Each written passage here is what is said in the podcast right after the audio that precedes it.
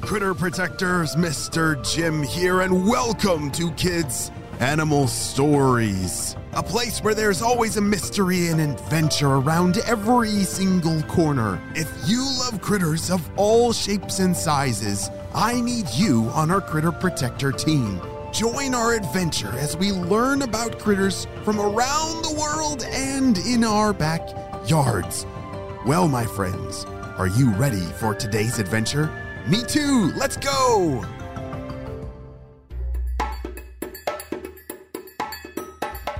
Oh dear. On the last episode, our friend Declan, the Draco lizard, remember, was practicing and getting ready for that big flying competition?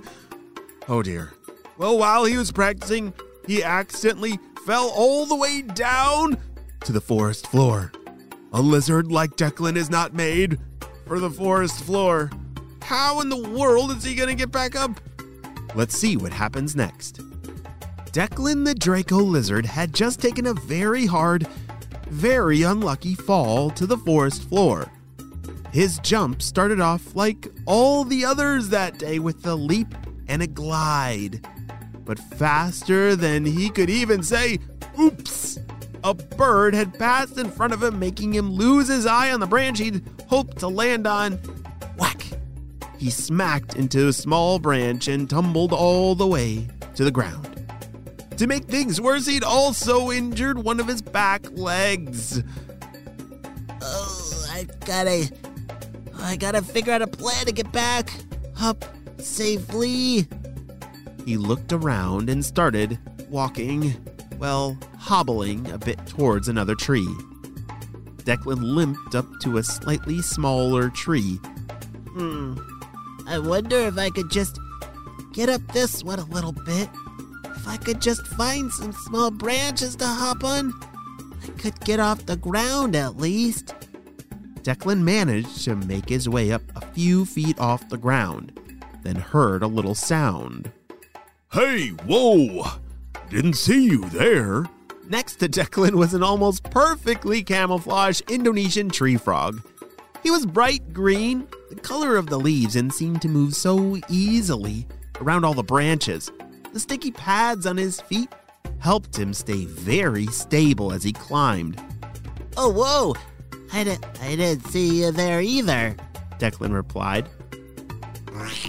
The name's Tim, and I must say I've never seen one of you guys face to face. I always just see your underbellies flying right above uh, of my face, said Tim.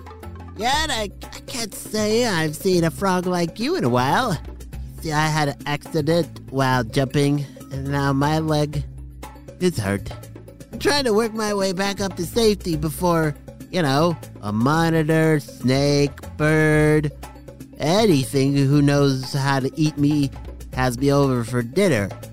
Well, I don't know much about climbing as a lizard does, but if, if you follow this line of trees, here you'll be able to work with some low-lying branches. It's it's a longer route, but it sure beats going straight up the trunks, said Tim the tree frog. Wow, thank you. That sounds like just the route I need. Declan said, and he was on his way. He slowly climbed, then hopped over another branch and climbed some more. It was definitely a slow process, but by evening, he'd made his way back up to the canopy of the treetops. He'd actually climbed such a different route that he was a bit closer to the meeting place that was planned with Paisley. He saw those spiky fruit trees just a few trees down, and he was excited for some termite dinner. Declan glided over to the durian trees and started calling for Paisley. He wasn't sure if she was even still there, but it was worth checking. Paisley! Paisley! Declan called.